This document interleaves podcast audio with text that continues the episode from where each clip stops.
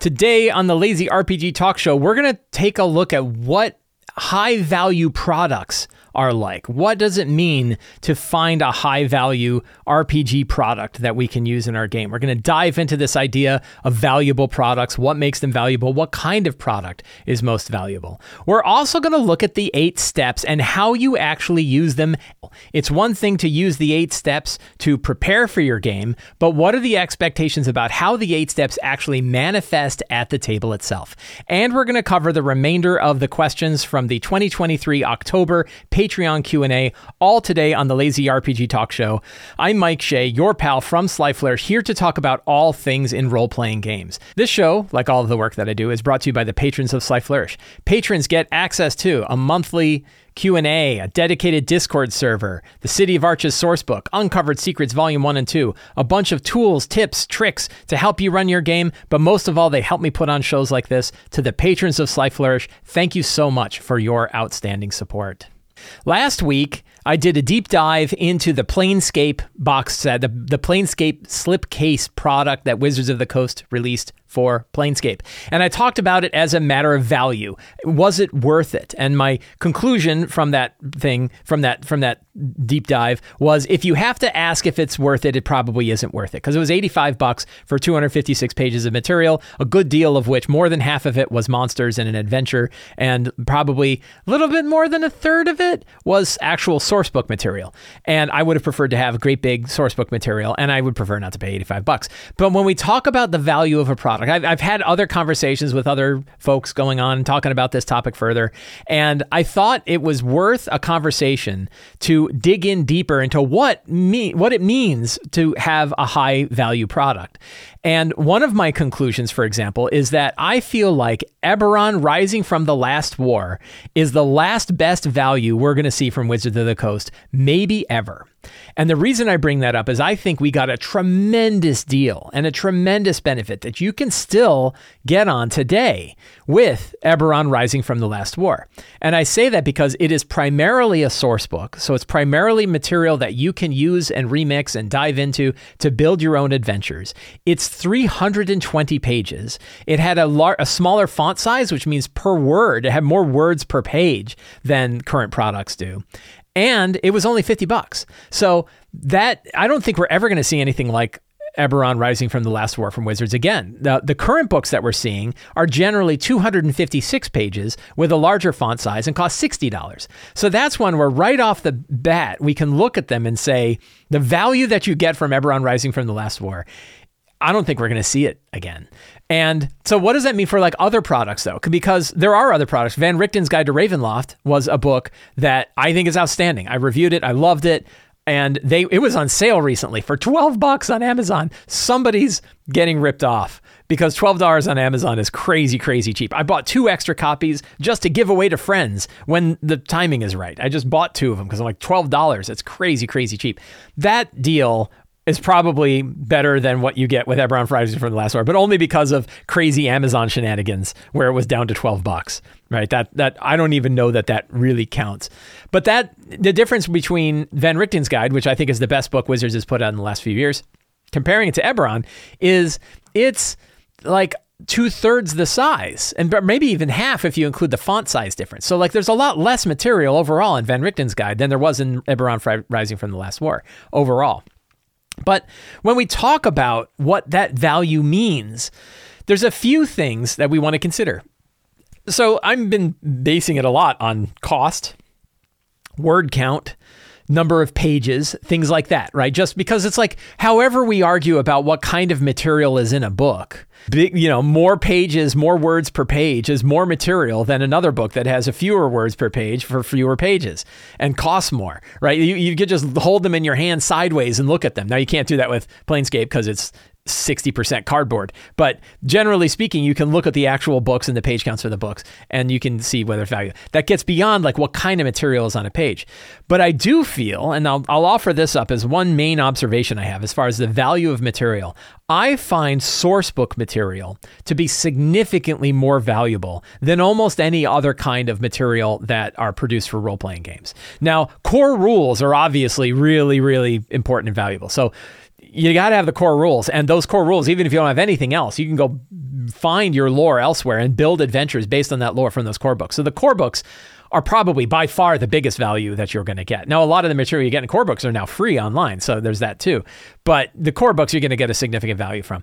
Your initial monster books are extremely valuable because all of those monsters can be used in your game. There's usually hundreds of them in a book. You can reskin them into other things. You can use the mechanics for other things. They almost all have descriptions of the monsters that could lead into specific adventures. So if you think about a monster book as a prompts as prompts for adventures, there are hundreds of them in a monster book. So your initial monster book is a tremendous value. Every additional monster book you get reduces that value because you're adding those monsters into your overall monster pool. Monster books still are very valuable because of that idea of adding extra lore, having new monsters with interesting mechanics, new art that you can use or show to your players for the kinds of monsters you're fighting. So monsters books, as you can tell, because monster books are very popular. If you look at a lot of times monster books when they hit Kickstarter and stuff like that, they sell very well. If you look at like the number of reviews and sales rankings for things like monster books, they tend to do better than other kinds of books. The next one I would offer there's another kind of book that's also really valuable, and that's Crunch character crunch books. Xanathar's guide tasha's the tome of the tome of heroes from from kobold press books that offer new character options are extremely valuable. They're particularly valuable to players because they extend the length of the game. They extend the duration of your overall time to play with a system. I don't know if 5e would be nearly as popular as it is if a book like Xanathar's Guide hadn't come out and added a whole bunch of new subclasses. It sort of multiplies the space and it makes the game, the crunchiness of the game bigger. It means players are going to be more engaged with the game. They're going to want to try new things and they have all new options that they can try to when they're playing the game itself. So those crunch books are pretty valuable as well. I still say from a GM perspective, source books are extremely high value. And it's because when you buy a source book, when you buy like a world book, the World Book contains all of the lore that you can wrap around your entire game and your entire campaign. It's got gods and religions, it's got histories, it's got locations, it's got people and demographics, it's got wars and political strife. It's got lots and lots of stuff that you can use and directly use in the game that you're going to run. You can flavor all of the rest of the game that you got. All the mechanics are just the mechanics. And if all you had were the mechanics the same way every time, it'd be kind of boring. But when you wrap them and all of the lore of the these campaign books. You get a tremendous value out of that. You get the whole game feels different. The the lore, the the regions feel different. The way the characters are interacting with the world are different. All of the stuff they learn when they're d- delving deep into the dungeons, all of those are different. Which is why I find source books, world source books, to be of tremendous value, and in fact, I argue far more valuable than an adventure, even big campaign adventures. Because ten big campaign adventures, you might harvest them for parts, but once you've harvested those parts, you've used them. They're they're used up. You may run it roughly as is or close to as is. And then once you've run it, you're kind of done. You're probably not going to take it off the shelf and run it again. You're not going to go run it again and again and again. That Eberron book, I could run 10 campaigns out of it. I could use it for 30 years and not expend all of the information that's in it. But if I take an adventure book like Tomb of Annihilation, once I've run it once or maybe twice, I'm probably done with it. And if you're not going to run an adventure, it's worth very, very little, even when you kind of steal it for parts. But I think Source books are far better to steal steal from parts. Now, one of the arguments when I said things like, you know, Planescape is 85 bucks and it's not worth it was, well, if you run it, it's worth it because think about the number of hours of entertainment that you get out of that product that you pay 85 bucks. But let's say you run it for 12 sessions. Let's say you run three hour sessions for 12 sessions. And let's say you have six players at your table. That's 216 hours worth of entertainment that you get out of that book which is roughly 40 cents an hour. So you're like, how's that compared to like going to a movie or buying a video game or any other source of entertainment for the for the 39 cents? I think this is kind of a flawed argument though. And the reason why is I could run anything. I could make my own campaign up. I don't have to run that book. So it's not that I buy the product at the store and I take it home and I open it up and it explodes outwards.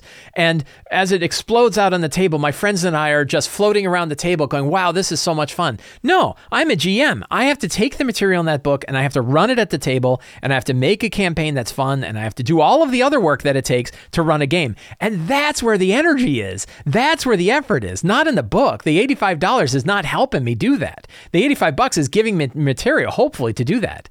But I have a benchmark in adventures, which is do I have to do work to convert it to something I want to run at the table? And if I have to do work to convert it, it is now less than useless, right? It's less than zero because now it's making extra work for me. Now, maybe there are benefits to it, artwork and design, and I don't have to come up with the outline, and I've got new monster stat blocks, and maybe there's other things in the adventure they can use. But when you make me do a lot of work to turn an adventure into something that I want to run, it's almost always easier for me to just make my own adventure. So the idea that, like, well, you get you know 39 cents an hour worth of material out of an $85 book when you run it for 12 sessions that that's making the assumption that I couldn't do it otherwise and I can do it otherwise. And honestly and many times when I run a homebrew campaign I they're better. They're better than the ones that I run out of published adventures. So I'm not knocking all published adventures, but I'm certainly knocking the ones where I feel like I have to do a lot of work. So the other thing is like, I'm also eh, taking this very, very valuable time that I have with my friends around the table, where they have driven across town. They've told their families that they're not going to be home, that they're going to come and sit around our table and we're going to play this game. That time is extremely valuable. And what I expose them to for the time that they're spending at the table, what I expose myself to for the time that I'm spending to do the preparation and run it at the table, that is valuable. That's more valuable than the money that I'd be paying for it. So, what I want to bring there, this is why I stopped playtesting adventures unless it's my own, right? Right? I don't really want to playtest adventures because why am I doing work for the publisher of that adventure that's spending all of that time of all of my friends sitting around the table? So imagine if you took the hourly wages of all of those people that are sitting around my table and my hourly wages, whatever we make per hour at like a day job or anything like that, and then think about how much time that's worth and then compare that to the price of the adventure. That is way more valuable. The time is very valuable and you really want to bring to them the best kind of of material you can bring to run a fun adventure. So in that case, the idea of like, oh, you're getting 39 cents an hour worth of value out of a published adventure, that's I think that's the wrong way to think about it. And instead you have to say, regardless of the cost of the adventure, is it worth spending our time, all of this very valuable time, focused on a particular uh, adventure, particularly if it's not working particularly well. Uh, you know, I look back at some of the big campaign adventures I ran. Some of them I loved. I loved Wild Beyond the Witchlight. I loved Tomb of Annihilation. I loved what are some other ones that I really loved? I loved Curse I loved Curse of Strahd. There are many campaign adventures. There were some that were right on the edge. Hoard of the Dragon Queen and Rise of Tiamat took a little work for me to run, but you know, they're still memorable adventures. I like them. But there's a couple that I ran and I'm like, I look back and we all had fun. We all had a good time. Nobody felt like they wasted their time. But I know I had to do a lot of work to get those adventures in a way to get them to run. And I really wish I hadn't run them. Descent into Avernus is one of those adventures, and Rime of the Frostmaiden are one of those adventures, right? These are adventures that I ran and I didn't dig. Now, the interesting thing is Spelljammer, I ran and I liked it, and we had a really good time, and I did get a good value. So I actually I've knocked Spelljammer because it doesn't have any sourcebook material, but as an adventure, it was pretty good, and I think it's like thirty nine dollars on Amazon. That's not terrible. That's actually, I mean, it's kind of expensive for an adventure, but it's still not terrible. And I really enjoyed that adventure. That one was worth it. The, the, the Spelljammer Light of Xaryxis adventure needed some work, but nothing that wasn't a ton of work for me to do.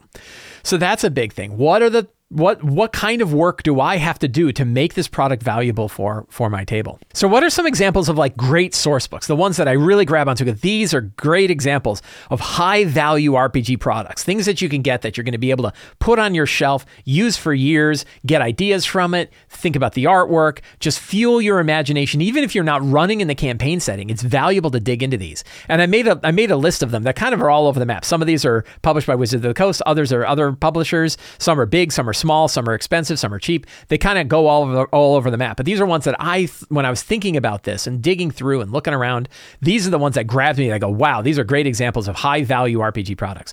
I mentioned Eberron Rising from the Last War. You can still buy it. I recommend you do because I don't know how long that book is going to be around, and I don't know that we're going to be able to get a good deal on it. By the way, as we go into the holiday season, you know, you might wait till Black Friday to go pick these up because I, these some of these might be on sale even cheaper, and it might be the last time we see these books on sale for as cheap as we see them. Eberron Rising from the Last War, fantastic book. Maybe the best Wizards of the Coast product as far as source books that I've ever seen.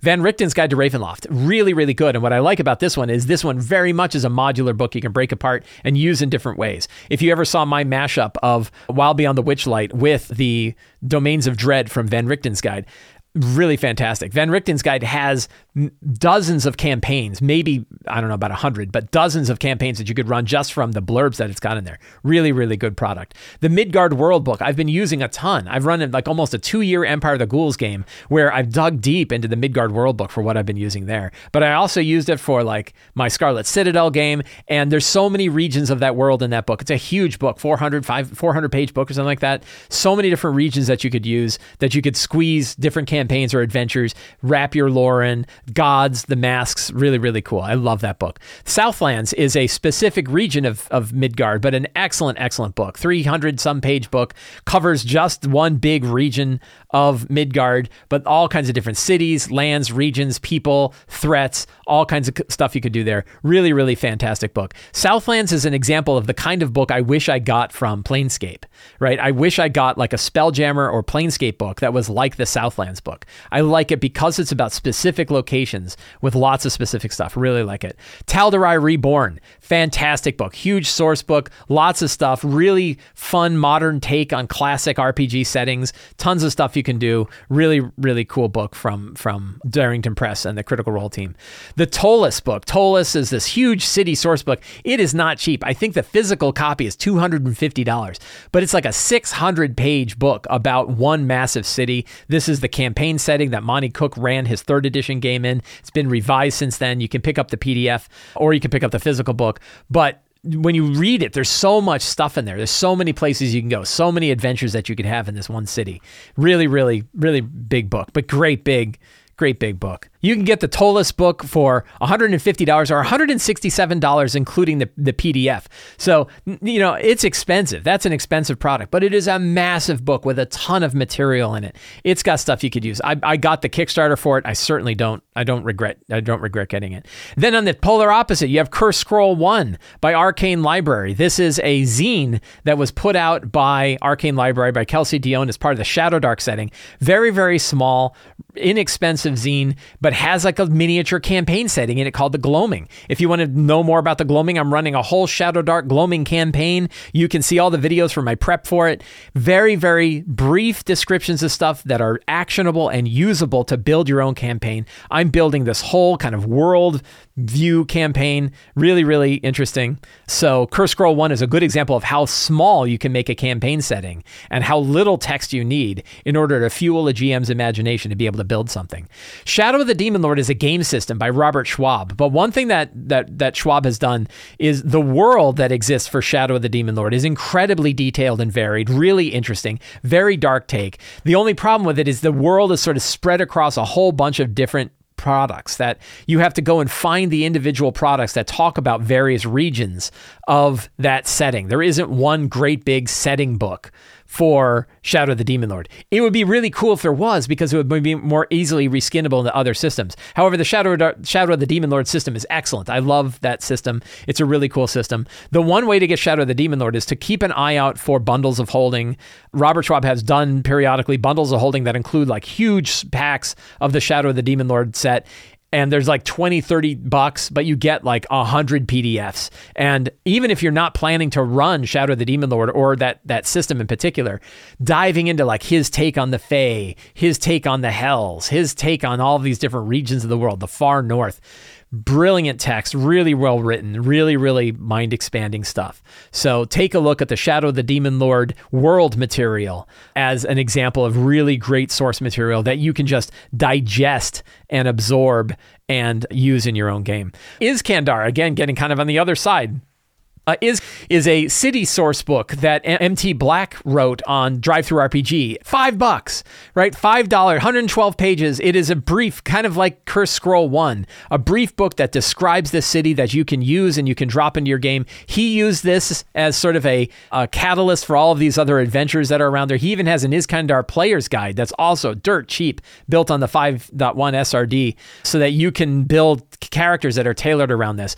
I often point at Iskandar whenever whenever somebody says like, "What are the kind of materials that I should use?" and actually, we have a patron who asked this exact question: "What are the kinds of things that I should be building for my source books? I want to publish a source book. What should I do? Or I want to publish a campaign setting. What should I do?" I often point at Iskandar as a good example of a campaign setting that you can build that is re- reasonable for a single publisher to be able to build at a price and with a level of material that you can that that uh, that's reasonable for somebody to produce at a price point where somebody is willing to experiment with it to pick it up. You're not going to want to start off the gate with writing your own version of Ptolus because trying to convince people to spend 100 $150 on your book is not very likely. You also don't want to dump a whole ton of material when people don't know who you are and they don't know why. So Iskandar is a really good example. And I would say Cursed Scroll 1. Both of those, if you have a real itch to write a published campaign setting with the desire of other people playing it, but you don't really have a huge audience, you don't really know who's out there, aim small. Write small, easily digestible, low price products where you're using stock art, you know, you're getting friends to edit it, you're doing the layout in Word, you can, you know, make it it should be as good as you can make it, but you don't necessarily have to spend a ton of money to make it and get it out there and get people an idea of why your setting is worth their time and their energy and their money. Iskandar is a really good model to use for something like that. I would say Cursed Scroll 1 and Iskandar are really good examples of the kinds of the, the models that, that, that you want to run. So those are examples of the source books that I would recommend. If you're looking for like a list, like, oh, Mike, what, what, what source books should you get? I would say these source books, wide range of different stuff. Everything from very highly published, very highly produced books like Van Richten's Guide to Ravenloft and Eberron, independent publishers or large large independent publishers like like Kobold Press with the Midgard World Book and Southlands, Ptolus from Monte Cook Games, Tal'Dorei Reborn from the Critical Role from from Darrington Press, Shadow the Demon Lord from Robert Schwalb, Cursed Scroll 1 from Arcane Library, Library and Iskandar from MT Black. I think that is an incredible range of different source books that show you the kind of value that you can get out of this stuff. Really, really, really great stuff. So I'm going to jump to a Patreon question because it re- results re- relates to this, which is Matthew C saying, "How would you go about publishing a campaign setting? For example, what do you need to have put together in order to get someone who could edit it and determine if it is valuable?" And and I think again hitting this point, Cursed Scroll One and Iskandar are the two kinds of products I would aim for: small, focused, low price point, low effort on your part to try to get it together and get it out there, and then focus heavily on what impact are you using? What what impact does this have for a GM? One big thing is this isn't for you to just spell out your big world that you love. You are writing something for game masters. You're writing something to help make my life easier. How is that thing you're writing making my life easier? How is it making it easier for me to run at the table? What are the cool things that are expanding my my my mind on the world that I go, "Wow, that's a really cool idea. I want to see what that's like when it actually manifests at my table." Tell me what manifests at my table. Where are the characters going to be involved? Where can they start? Where can they go? That's why like having those like the five things about this world are so valuable because right off the bat you're telling me these are the five things that set my world apart or your world because now it's mine. Once I've bought it, it's mine. What are the things that set this world apart from everything else that's going on? What from all of the other possible campaign adventures? But then think about how it is act table usable. What are the things that I can use at my table from this book that I bought? Give me introduction scenarios. Give me adventure hooks everywhere. Give me places to explore. Give me religions that make sense for the characters to either join or oppose. Give me all of these things and don't be fuzzy about it. Tell me specifically how I can use it for my game. But I also think what's really valuable is making it so that it's abstract from the game system itself. I don't need a lot of subclasses. I don't need a lot of new monsters. I don't need a lot of new magic items, right? Things that make sense for the game that should be in there but backgrounds are fantastic. Like backgrounds for characters are really good because it gives the players something they can hang on to to stick their hook into the campaign setting and saying that's where I'm part of it. Backgrounds are really good. Subclasses, sometimes people think subclasses that are tailored around a world really matter.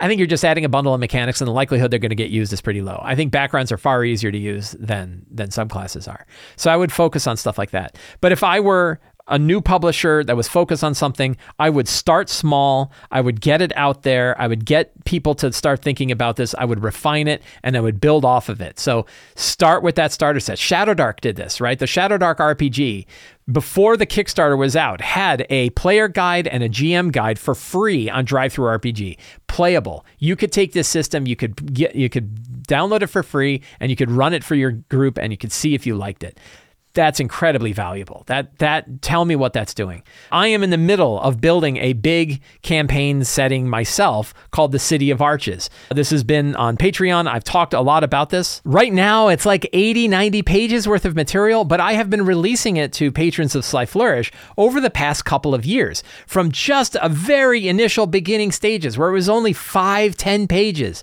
And people started grabbing it and talking about it and giving me feedback. And I've been refining and thinking about it. And I always have in my mind how is this helping GMs? What can I offer? If I put something in here that has a design, a specific design reason, tell people what it's about. An example is that the core fundamental idea of the City of Arches is that it is a whole city built on an ancient empire that used all of these archways to reach out to different worlds. But over time, the archways have gotten corrupted. They don't work right anymore. Most of the time, they're completely inactive. So they don't actually operate in the daily world, except every so often, people come walking through from the other side. And they're sort of one way. There was an arch in some of the world. They step through, they end up here. But they don't remember where they came from. They don't remember how they got here. What that means is it's a the reason why that design exists is so that players can play any race they want.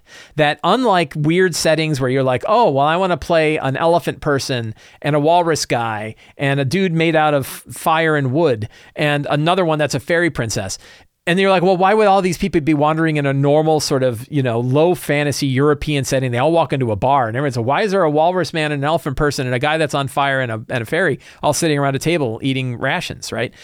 in the city of arches, that totally makes sense. Oh, yeah, no, I came through the arches three years ago, right? So there's this reason why all of these different races are here. There's a design reason why those arches are in place, why the fundamental nature of this campaign setting is set that anybody can be here. And there is no preset idea about why characters are the way they are. You don't have anything that says if a horned devil, I had this happen, if a horned devil walks through the archway, they might go become a potter, right? They're not evil anymore. They're like, well, they not necessarily. They might still be evil. And fairy princesses who come through might be evil. Uh, that's something I added in another section that there's a whole other town called the City of Blades, which is another city off to the side of the City of Arches. That's like Mad Max Beyond the Thunderdome. And there, it doesn't matter. Like if you're, if power if if power and bloodlust was the thing that you found after you came through the archway, the city of Blades is probably the city for you. And there's like a fairy princess who's you know got blood across her eyes, ha- carrying a pair of battle axes because she came through with the feeling of like what a horned devil was like. Well, the horned devil's making pots for people, right? The, the horned devil's an artisan. I wanted that to be a fundamental nature of the City of Arches, and I wrote it in there because it has a specific reason for being there. There's a specific way the players manifest with that. It's got character hooks.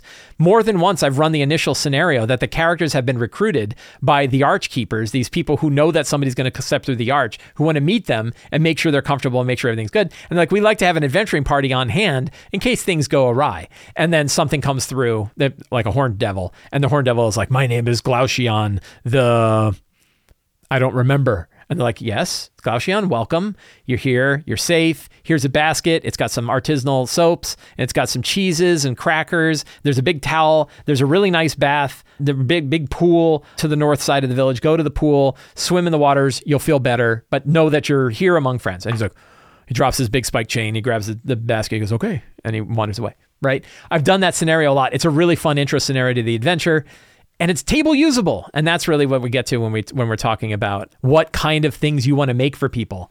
What's table usable? But make it small test it out try it. Make it 12 pages. See what people can do with a 12 page campaign book. Why is yours different than everything else? What can you do?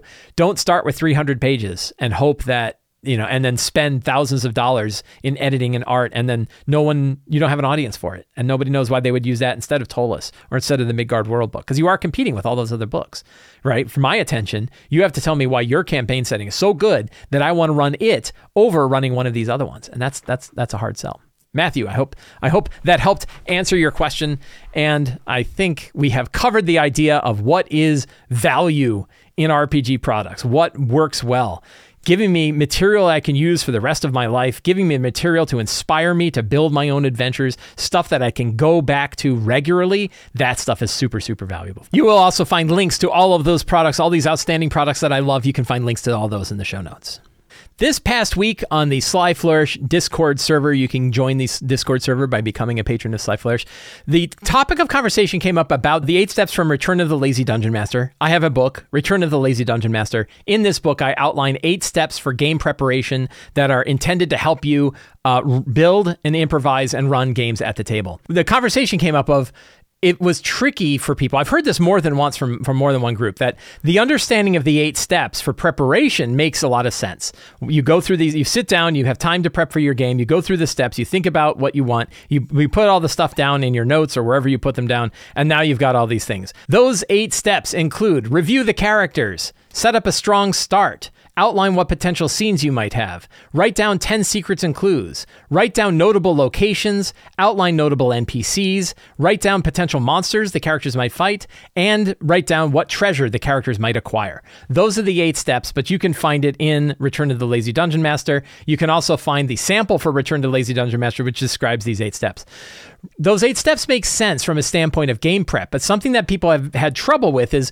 where do those things actually manifest when you're running the game? How do you use this stuff? So you have this, you have got your outlines, you've got all of these eight different components to them. Where do they come out in the game?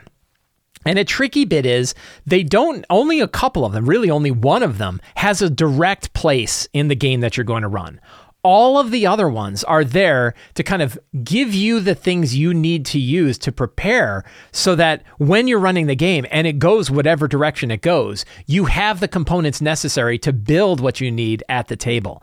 But there's still specifics about how you can use each step during the game itself, and we're going to talk about that today. So to get to the sample, because we're going to use the sample today to kind of talk about this stuff, you can go to slyflourish.com it's in the show notes. Go to Return of the Lazy Dungeon Master, and in there is a check out the Return of the Lazy Dungeon Master preview PDF, absolutely free to get it. You click that, and you immediately, no sign up required, you don't have to give your email address. You get an 11 page sample of Return of the Lazy Dungeon Master. And then in chapter, talks about chapter, offers all of chapter two, which is the checklist of the eight steps. And we're going to talk about each of these from this checklist to talk about how they manifest at the table. I want to focus heavily on how do these things come out during the table. So, number one, review the characters. Guess what? This doesn't necessarily manifest at the table. Instead, reviewing the characters is there to help you bring all of the information about the characters in your mind to help you do the rest of the steps while you're doing your prep. It's making sure that you have an understanding of the focal point of your adventure, which is the characters, what they're doing, what they want, what connections they have, what backgrounds they have, what they might get involved in. So we review the characters first to get them in our mind and to think about all of the other steps and how they relate to those characters. An example would be is this does the strong start tie to something that one of the characters did or a background one of the characters have? Like Bruno's brother shows up right? And you're like, oh, well, Bruno has a brother. Well, now we got a connection to the character. Well, who's Bruno's brother? Where did he come from, right? You get that information, but you have a strong start of a Bruno's brother showing up. You could have a secret and clue. A really easy one is have a secret and clue that's tied to each of the characters. What's something that one of those characters might learn about themselves, or something that character is likely to know about something else? What some kind of connection that they have could manifest as a secret and clue. But we're using the characters, we're using our review of the characters to help fuel the other parts. It might be, hey, my character, my character's just hit fifth level. Durham just got fireball. Wouldn't it be really cool if he got to fight a lot of really small dudes that he could blow up with a fireball? Wouldn't that be fun if he faced a bunch of skeletons? That I know could be destroyed, and he gets to use that fireball for the first time and blow away 20 skeletons in one blast. So that's something that we could drop into the combat, right? We could throw it into monsters. Let's put lots of small monsters in there so that we can show off the kind of new capability that Durham has. That's why we put the characters in mind. Treasure is this magic item going to be valuable to somebody? If so, who? Or better, hey, the, here are the characters. Which one hasn't really gotten a neat magic item? What would be a cool magic item for that one character? What would Winasia's magic item be? I bet she really likes big spears. So let's drop a really cool, powerful spear in here. Maybe one that's tied to her background as a daughter of Paranelia. So we have an ancient daughter of Paranelian spear that got lost in the underworld and she finds it. That's how we use the characters. The strong start is probably the only step that has a direct, clear, place when we're running at the table. The strong start is the first thing that happens in the game. You might do a description of, hey, who wants to tell me what happened in last game session? And after you catch up to the point where you begin, now you say, here's the thing that happens. And as the GM, you drop that in. When you write your strong start and you say something like, a floating skeleton is of a skeleton they're in the dungeon a skeleton begins is floating towards them. You start with that right? As you're standing there in horror you watch this unmoving skeleton floating through the air towards you in this incredibly clean weird room. What do you do right? And you get to the action as fast as you can. Here's the scenario. What's the choice? What do they do? What happens next that has a clear place in how you run it. You write down your strong start as a situation that happens at the beginning of your session that draws the players in, draws the characters in, something happens. What is it? Describe it. You describe what happens, you ask your players what do they do? What do they want to do in this situation? Combat's a real easy one. You get attacked by a bunch of gnolls. Super easy strong start. The outline of the potential scenes. Now, one thing I've learned, this is kind of a new way of thinking about scenes that I've, that I've been getting my head around, is the scenes, the outline potential scene step, step three, is a good catch all for a lot of different things. It can include things like what are the specific scenes that might happen in your game if you make the assumption you're going to follow those scenes. It could be a branch of a bunch of different scenes. What are the different kinds of scenes that might happen but might not? One of the things I've been doing recently is saying, what's next? What are the next three branches of this adventure that might go after the current set of scenes that they go through. What's happening after the next adventure? That you know, three hexes out. What's the next step? That goes into the scenes. How do these manifest at the table depends on what happens during the game. You know the strong start is going to happen.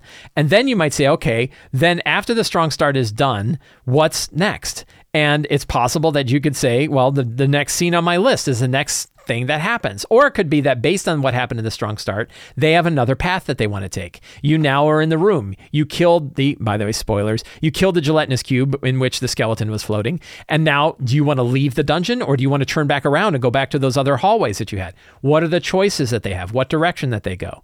So the scenes is a catch-all. Sometimes it's linear, sometimes it's a bunch of parallel scenes, sometimes it's a bunch of what if scenes. It the, the, the thing to understand about the scenes is that's the canvas of your paint. It is the it is the way to understand what the boundaries are of what you think might happen today. It isn't saying what's going to happen. It isn't outlining it in the way that you might think scene 1, scene 2, scene 3, scene 4, scene 5. Sometimes it could be like that, but a lot of times it's just what are the boundaries of the things I think might happen today? What do I need to be prepared to drop in to be prepared for the next session that I'm going to run? So that's kind of how scenes work at the table. They might work as a sequence, they might just be scenes that you drop in when the opportunity is right.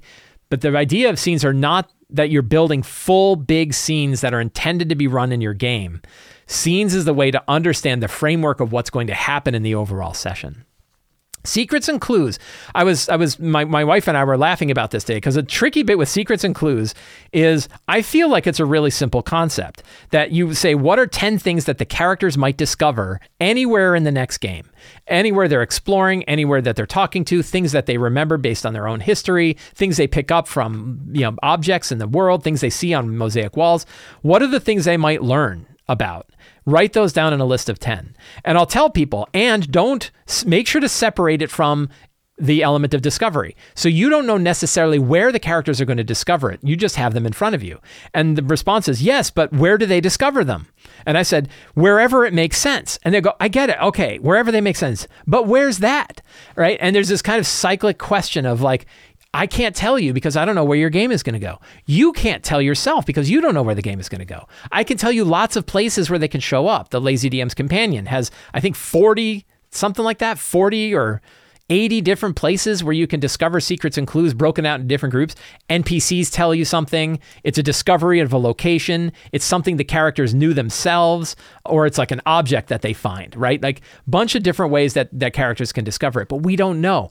And I think part of what makes the eight steps tricky to recognize as like how you run it at the table is because it doesn't define these things. It's leaving you a little bit uncomfortable because you don't know where the game is going to be and you want to know where the game is going to go but you can't know where the game is going to go. And that's this like cyclic problem, right? And that's why eventually people start to figure it out. And they go, oh, I can put secrets and clues anywhere. And I'm like, yes, but it takes like three or four kind of descriptions of that before it really takes in. Secrets and clues are revealed when the characters are talking to somebody and that person knows one of the secrets and they say it. Or the characters are exploring a wall and you say, There's a crazy mosaic on the wall that's showing like weird demons sacrificing people. And say, I'd like to do a religion check. Oh, you do one. You roll a 13. You know that that demon is Glaucion, or it's actually a devil. You know the devil Glaucion, and he's serving, and here's some information the devil Glaucion, right? That was one of the secrets and clues that you drop in.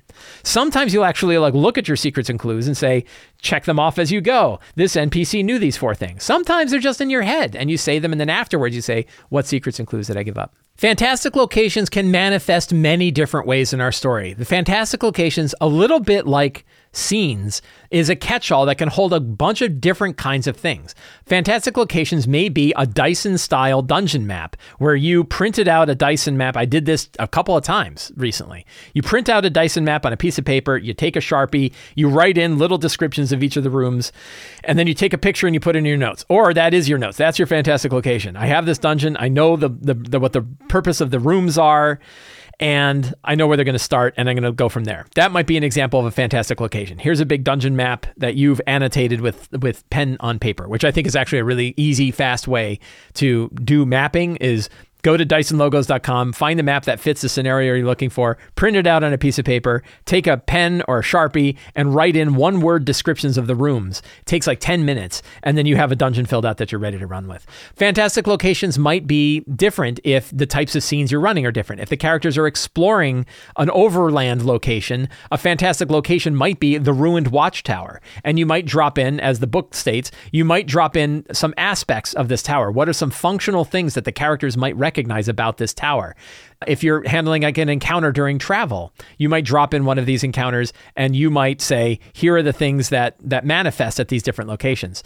So fantastic locations can be lots of different things. What they don't typically have is the inhabitants. They you don't specifically say this room has these monsters in it or this location has this. Sometimes you do for boss fights and things like that. Or sometimes you know a scene and you already know that you're going to have all of it set up. But a lot of times you don't. So instead, you have your fantastic locations and they're abstract from the people that you are going to drop in there because that's the next step, which is outline important NPCs. The main reason that we put in our NPCs is to remember their names. So the way that this manifests at the table is during one of your scenes, during one of your situations, they meet one of these NPCs. You look down and you say, "Yes, you're going to meet this guy, the boatman, right? This guy is the the lamplighter." And you have his name. I already forgot his name, which is why I have it in my notes, right? I forget his name. It's not Charon, but like, you know, Tim. Timothy the lamplighter is rides around on a boat in the Underdark and he lights lights so that the boats don't lose their way. And you put down their names there so you don't forget their names. That's really the reason. The way it manifests is you go, that's that guy's name, and you look at the list and you say, that's the NPC that's there. You don't really have to put a lot of information on the NPC, um, maybe a little bit about motivation if you need it. During your prep is where you're going to internalize it. But the thing that you're really going to be referencing at the table are the names of the NPCs right? Looking at that name so that you're able to describe it. You really, I don't feel like you need a lot more than that name. Once you've internalized what that NPC is like, what they want, how they how they act, and a lot of times how they act and what they want evolves during the conversations you're having with your players. But you look at the NPC. Now, how where where does that NPC show up? That's up to you. Kind of like a secret and clue. The NPC could show up in different things. Maybe they're tied to a scene. Maybe they're tied to a specific location. However, they arrange. Maybe they wander by when the timing is right. You know, it's sort of situational, like a secret and clue is. When the situation is right, that's where that NPC shows up. Sometimes that could be really specific and clearly known. Sometimes it might just drop in another way.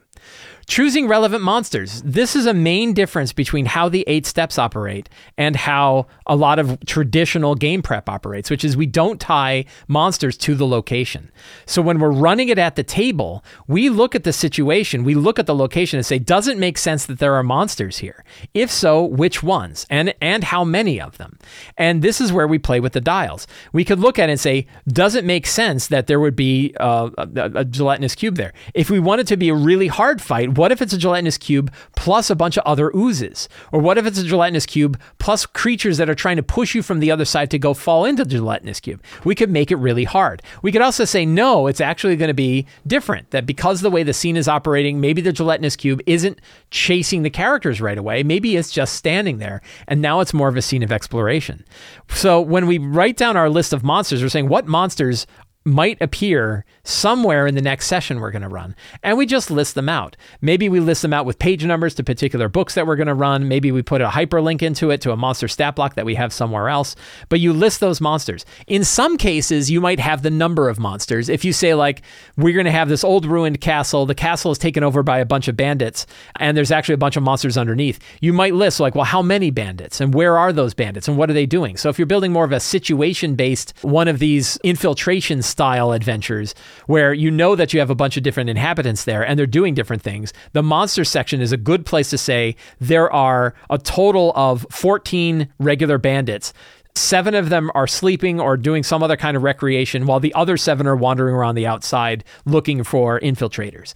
That way, you can kind of keep that in your monsters. How it manifests at the table, however, is given the situation that's occurring while you're running the game, you say, Does it make sense that there are monsters here? Or if the characters say, We're going to look up at the ramparts and see if anybody's there, you know, ah, there's probably seven bandits, but there's probably only two or three at these because there's two or three at the other ones too. But then you can say, Well, it's nighttime and there's more or there's fewer of them. Or there's another battle going on someplace, so there's now fewer of them. There's only one bandit for each of the watchtowers because the other ones are all off doing something else. The game can evolve, but the value of having the monsters in a list is you know which ones you're going to need. You just get to decide where they go at any given point and how many there are at any given point. That could be based on the situation that's occurring on the game, which is where you should probably start, but then also on what you think would be fun for the next part of the game. Does it make sense that the characters go into a really hard fight or are they going to go into an easier fight? Maybe you have lesser or more monsters, depending on how that's going to go. But it's abstract. And then the last one is magic items.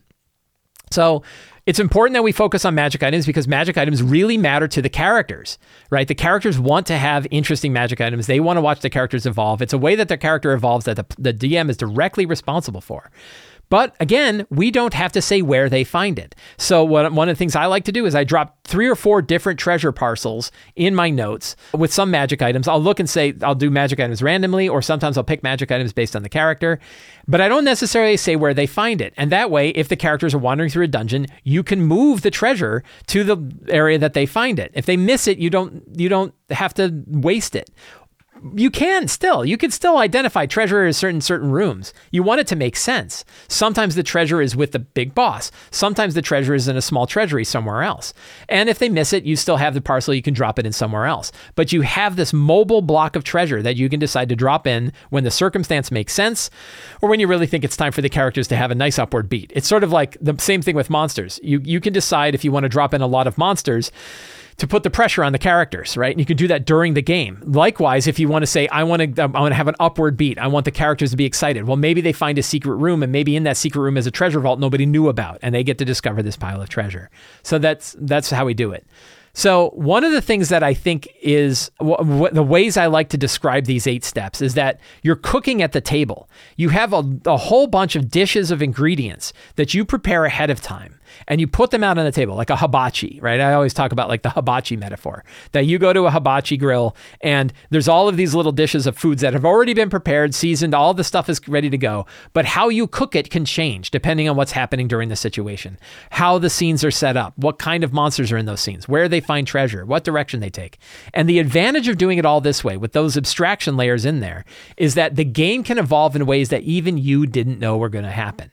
Otherwise, you're building things where you build out your entire scenes. Here's the scene. Here are the monsters that are in it. Here's the kind of scene it's going to be. Here's the treasure they get for doing it. And it's all encapsulated in one block. And they run through three or four or five blocks in a game. But they can't really divert. They can't really change it. They can't really fixate it. I'm not saying that's like the total wrong way to do it. What I'm saying is when you build your whole game out by focusing on one scene after another, that's pretty much exactly where it's going to go. And another way to do it is to take all of the components that make up those scenes and split them out into these groups your start, your scenes, your secrets and clues, your locations, your NPCs, your monsters, and your treasure. Split them all out, prep them independently, then run your game, see where they go, see what happens. You have your scenes to give you an outline of where they might go. So if, if nothing's really happening, you can always fall back to your scenes about where they're going to head to. And then from the scene, build out those components.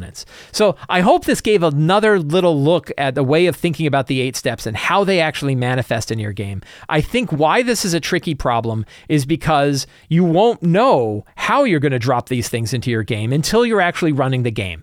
That makes us uncomfortable. We wish things were better prepared, but I, I, I have pretty good evidence. I've heard from lots of people. I've felt it myself. Games go better when you walk in without a predetermined expectation about how things are going to go. And if instead you've built yourself and yourself the tools to be prepared to improvise these scenes during your game, the game's going to be a lot more fun. So I hope you enjoyed that. Every month on the Sly Flourish Patreon, we have the Sly Flourish Patreon Q&A. Anybody, any patron of Sly Flourish can ask an RPG related question there. I answer every question on Fridays. Some of those questions I bring forward and we talk about here on the show. Other ones become catalysts for other topics, other videos, or other articles that I write about elsewhere. Plate says, you've been talking a lot about the D&D update coming in 2024, and I was wondering, are you happy with WotC's direction? I want to see the next iteration of the game that takes the good parts of 5e and builds upon them, rips out the guts, and leave the bones. Give us uh, leaves leaves the bones. Rip out the guts and leave the bones. Ugh. Give us guidance for role playing as players and DMs and how to run theater the mind combat. That'd be nice. Reset the subclasses and trim out a lot of the fat that's not needed. Clean up the core classes and enhance the play experience. Lastly, fix the broken spells that are frustrating to deal with. I hope you gave him that feedback, right? If that's what you want, I think that an option is to go through one of their playtest forms and in the comments let them know the specific things you want. But as far as how am I happy with the direction? I am working very hard to not care. And I am instead trying very hard to focus on making sure that my I, I myself and those of you who care to listen to my nonsense can instead build the game that we want regardless of what anybody does, regardless of what Wizards does, regardless of what other publishers do. I want to make sure my happiness with the hobby is not dependent on anyone else. And I've, I've got good news. I'm pretty much there. That there are so many different versions of things that are coming out, so many excellent products from so many different publishers. I'm pretty sure I'm going to be able to take what I want and build the kind of game that I want. And I would recommend that we all do it. I have said it many times before. Don't let your happiness with D&D or 5e or the tabletop role-playing community depend on what Wizards of the Coast does. Because if you do that, you're probably going to be disappointed. I would be disappointed because even if they do fantastic stuff, it might not be the fantastic stuff you wanted. It might be fantastic stuff somebody else wanted. One thing that Wizards has to do is make sure that their products are as universally valuable as they can be, but sometimes that makes them too abstract and we don't get the specific thing that we want. They have a lot of different cost measures that they have to keep in mind. They have vice presidents with income goals, you know, with profit margin goals and things like that. We don't want to get bound up in that. Instead, we want the products that help us run awesome games for our friends. We want whatever products we get. And I feel like we are in the best state I've ever seen for this hobby in the 40 years, 40 years, 30 years, 35 years, 35 years that I've been in this hobby. I think we're better off today than we've ever been.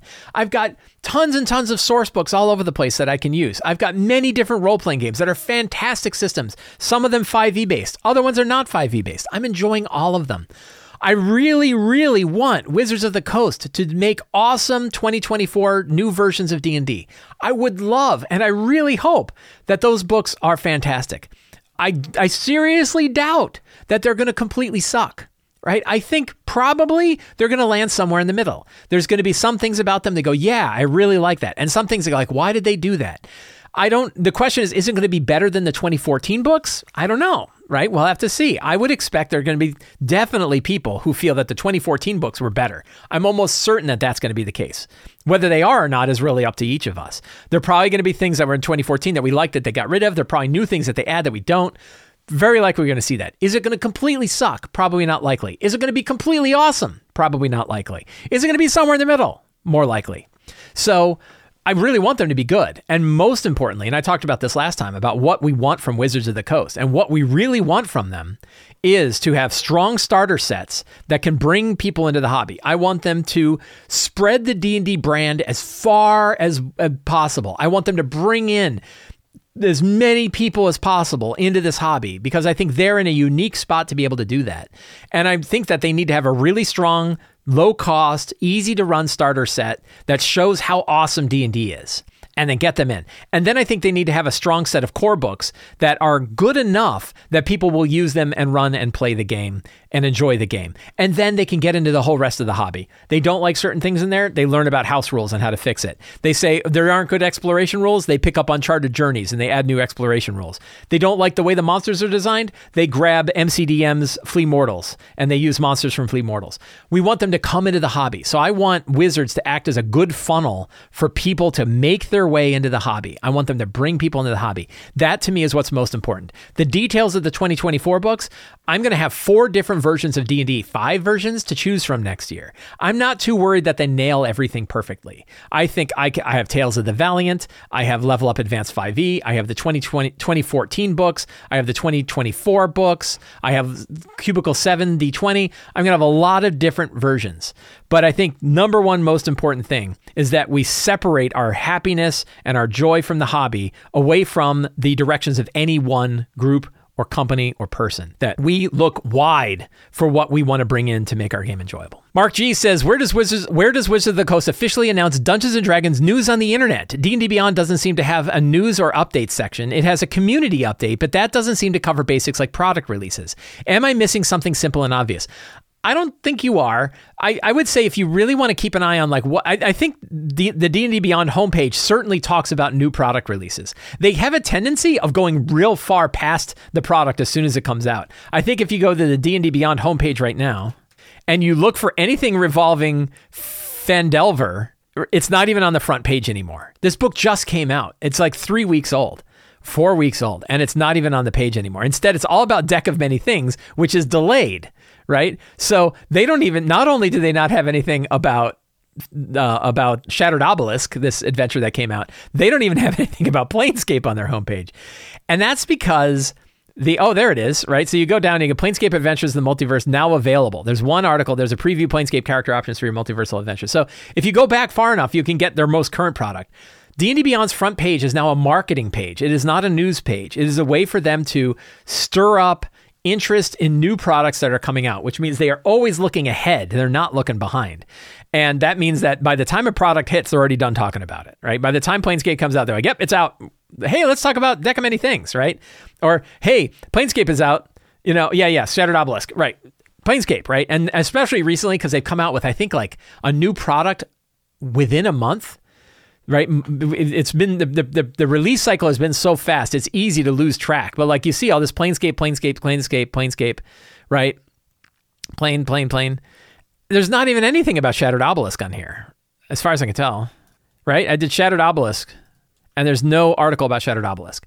So really, the D&D Beyond homepage probably not the best place to keep up with news. If you're asking my opinion, I like EN World. I go to enworld.org for my news. They cover the whole industry. They don't just cover Wizards of the Coast. They have a good like news recap section where they talk about the big things that are going on. They cover a lot of different topics. They cover a lot of new products. They actually have a list of Wizards of the Coast products on the site, but you can see things like Chains of Asmodeus, this 286 page Nine Hells adventure book, not anywhere on the D&D Beyond. It's made by Wizards of the Coast. And D&D Beyond doesn't talk about it at all. I don't think they've ever talked about it at all. It's on the DMs Guild, but how would you know that? But then you see things for Blades in the Dark, the deck of many things. So I really like enworld.org as a news page. They have multiple editors that are keeping up with new news. They have an RSS feed, so you can follow the RSS feed. That to me is the best place to get to get news for for the whole RPG um, market. Now, of course, they're going to push their own products too. EN World is a publisher, so hey, they have a Kickstarter come out. You're always going to hear about that. Sam M says, How would you adjust? And we have two questions about this. We're going to cover two questions with one statement. Uh, so I'll read both questions and then we'll talk about the answer. How would you adjust the deadly encounter benchmark to account for enemies coming in waves instead of all being present in the beginning? I feel like there should be some sort of upward adjustment to account for the enemy's reduced damage output and the ability to focus fire. Obviously, doing too much math is antith- antithetical to the lazy DM approach, but if you or anyone has found a quick rule of thumb, like the deadly benchmark for each wave is one half of the normal deadly benchmark, that would be great. I'm confident my hypothetical example would not work just using this illustration. And uh, Syrian O says, I've recently been thinking about encountering benchmark as players are getting into high levels and have more resources to spend. Uh, I've been using the lazy encounter benchmark to great success in my campaign. Still, my six players are about to hit level nine, and I'd like to start incorporating back-to-back gauntlet-style encounters. More waves of more waves of combatants. Think fighting through the courtyard, up the castle steps, and encountering the boss inside to save the prisoners. I'm curious how you might budget difficult uh, budget the difficulty of a set of combat encounters in order to mitigate the number of dials you're adjusting mid-combat, and ideally to avoid the total wipe at the boss stage. So both of those are really kind of hitting the same question, which is when you take encounters and you sort of mash them together, how does the encounter benchmark work? So, number one rule with the encounter benchmark is that the, the lazy encounter benchmark, by the way, if you want to know more about the lazy encounter benchmark, you can find a link in the show notes. A quick abbreviation of the lazy encounter benchmark is after you have built a combat encounter and you want to determine if it could be potentially deadly, you uh, compare the sum total of challenge ratings of monsters to the character to the total of character levels. An encounter may be may be deadly if the sum total of monster challenge ratings is greater than one quarter of the sum total of character levels if they are fourth level or below. If they're above fifth level, then or if they're fifth level and above, it's half of character levels. So what you do is you add up all of your character levels and divide it by four, and that's your deadly encounter benchmark for characters fourth level and below. And if your sum total of monster challenge ratings is greater than that number, you are in danger territory. You do it at half of character levels if the characters are fifth level and above. So you add all your character levels together. So an example is let's say you have five sixth level characters. That's if you add all the character levels together, you have 30. You divide it in half and it's 15. That tells you the sum total of character sum total of monster challenge ratings that you could have in a battle before things go into the danger zone. It doesn't work for a single monster. If you want to know if a single monster is going to be too hard, a single monster may be deadly if its challenge rating is 150% of the average of character levels. So if you have six level characters and you if you have a ninth a CR9 monster or CR10 monster, that's when you're getting into the danger territory. Now all it is is like a gauge. It's not saying it absolutely will be deadly and you're totally wrong. Don't ever do it. It's saying it's just going to be very very dangerous and it could be potentially deadly if you cross that threshold. So that's the key to the encounter balance. That's the key to the lazy encounter benchmark. Again, you can find a link to it in the show notes if you want more details on that. But when it comes to using it for waves, we want to keep in mind that this is a loose gauge. It's not a perfect representation of how things work. And instead, what I would do is I would still break things down into the individual encounters even if you have a bunch of waves, and look at the deadly encounter benchmark for each of those encounters and say, is this one going over deadly? Is this one going over deadly? And is this one going over deadly? And then you get a gauge, and you can say, like, okay, one's going to be easier, one's going to be harder, or something like that. The key to waves of combatants is how much time do the characters have between waves? So if the characters are kill their last monster before the next first monster shows up, that's going to be easier than if they overlap where you've only killed half of the current monsters and a whole other wave of monsters comes in. So the difficulty here is going to escalate depending on how close together those encounters go. If they have the equivalent of a short rest between those encounters, they're going to be significantly easier than if they have one encounter right after the other with no opportunity for a rest. That's where you want to look at each encounter and say, okay, this could be even deadlier. There's no good math that's going to get you there. There isn't a formula like one half of the normal de- deadly benchmark. You probably don't want to have each one of them be deadly. And you might want to say, I'm going to save the deadly one for the end. But this is where the dials of monster difficulty really matter. And the interesting thing is when you're running waves of combatants, you have access to a dial you typically don't, which is the number of monsters. And you have a whole other dial you can use, which is how close together are these waves. And while you're running the battle, you can gauge like, should I, do I want to put the pressure on? In which case I'm going to have a wave come in early. Do I want to take the pressure off? In which case I'm going to have a wave come later. do I want to reduce the pressure overall by reducing the number of monsters that I was expecting to run? Or did they have a really easy time and now I'm going to increase it? And in between each wave, you can turn these dials. You can decide do I want to compress the total battles together? Do I want to extend them out? Do I want to reduce monsters or increase monsters? Do I want, and then of course you have the other dials of increasing or decreasing their hit points, increasing or decreasing their number of attacks, and increasing or decreasing the amount of damage they do all of those dials you have to get that battle to feel the way you th- you think it should feel for the situation that's going on and for the fun of the game. But there's no the, the benchmarks can st- I would still use the benchmark on individual waves just to give you a gauge of how they are. Are they half of what the deadly benchmark is? Okay, they're probably going to be pretty easy for that wave. Are they equal to the be- deadly benchmark or above it? Those are going to be pretty hard. And then if you really want, you know, if they're having an easy time, you stack it together.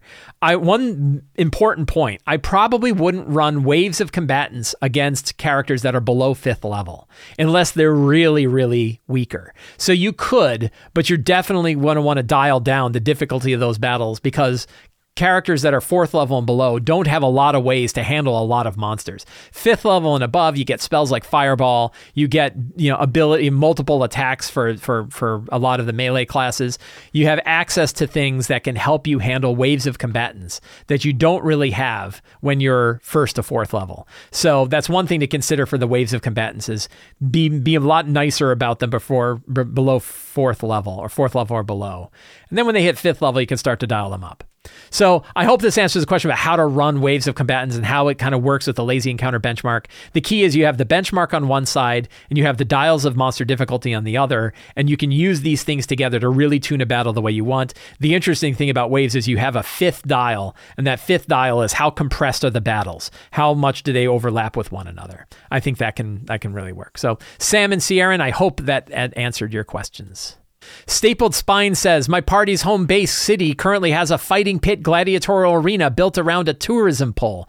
Have you dabbled in an arena fight one shots? What worked? What didn't? What are some great ideas you had on this topic that you'd like to share? James Introcaso, Scott Gray, and myself wrote a book called Fantastic Lairs, which has 23 different layers you can drop into your 5e game. They are leveled from first level to 20th level. They cover a huge swath of stuff. They're intended to be either really short adventures adventures or specific boss battles that you can drop into longer adventures.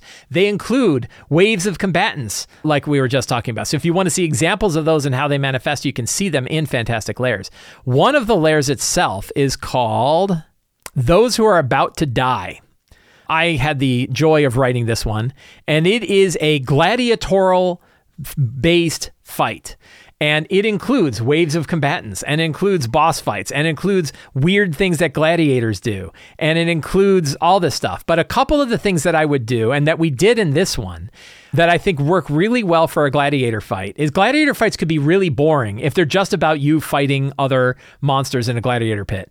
Why are you there? What are you fighting for? What can you learn while you're fighting? Like you you don't want just combat for combat's sake. You want you still want to treat this like other scenes in a role playing game, which is what do you learn? One of the neat things we did with those who are about to die is the idea of hacking the dungeon, hacking the arena. So there's a whole big arena that's going on, but there's also these pits, and you can see these dotted lines here. You can actually get inside of the things that are running the arena. You can get to the machinery. You can get to the area where they have caged beasts. You can dork with things that aren't intended to be dorked with to make the whole battle go differently. You're also, the, the way we set up this scenario is that you might might either be captured and thrown into the gladiator pit, or you might be breaking into the gladiator pit while things are going on to go do something else.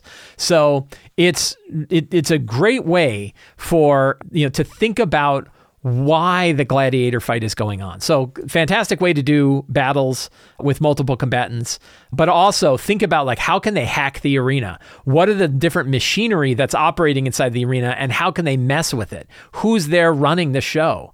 What's going on behind? So, you can see we have this arena of blood, we have like Rage 1, the Rage of Demons is an example of different scenarios that might take place in a fight, and they're they're set up as waves. Wave one, Rage of Demons. Wave two, the Dread Forest. And wave three, the Angels of Blood. And the idea is you have these different stages. But then I think in the end here, we have a whole bunch of different ways where you can change up the arena. We have different goals about why you're in the arena, what's going on there, different environments that are messing with things, what might happen on the small platforms, what happens on the large platforms, all different kinds of things that we offer you know, and and different kinds of creatures that you could use in these uh, in these in these opponents. So this is actually a very flexible arena setup that shows you how to run a gladiatorial arena. But a big one is why are the characters there and, and how can the story be driven forward by their battles here? What if they have to go to arena and they're fighting people, but they have to rescue somebody in the middle of it? Right? Fascinating stuff. So don't just make it a big battle in an arena with a bunch of monsters on one side and the characters on another. What are the environmental effects that could occur? But how could they dork with the environmental effects in ways that aren't intended to be that aren't intended to be used. Those are some of the things I would do with an arena fight. But you want to see an example of what I think a good arena fight is, those who are about to die in fantastic lairs is the way that the, the way that I would take a look at it. Friends, I want to thank you all for hanging out with me today while we talked about all things in tabletop role playing games. I hope you enjoyed the show. If you like this show and you want to see more things that I've produced, other things that I've created elsewhere, the best way to see all of the work that I do is to subscribe to the Sly Flourish newsletter. It is absolutely free to sign up. You get a free adventure generator for signing up, and you get a weekly RPG related newsletter sent directly to your inbox every week. You can also support me directly on Patreon. Patrons get access to all kinds of excellent features, a dedicated Discord server, the monthly Q&A, City of Arches source book, a whole bunch of exclusive adventures, bunch of tools to help you run your games, lots of stuff that you get for being a patron of Sly Flourish. And you can pick up any of my books, including Fantastic Lairs, but also all of the Lazy DM books, the Lazy Dungeon Master's Guide, uh, the Return of the Lazy Dungeon Master, the Return of the Lazy Dungeon Master, Lazy DM's Workbook, Lazy DM's Companion. Forge of Foes is almost going to be up there, including a hardcover version. Next week, I think we're going to have the hardcover version on there. And all of my fantastic book, Adventures, Lairs, Runes of the Grendel and Fantastic Locations are all available on the Sly Flourish bookstore. Thank you very much. Have a great day and get out there and play an RPG.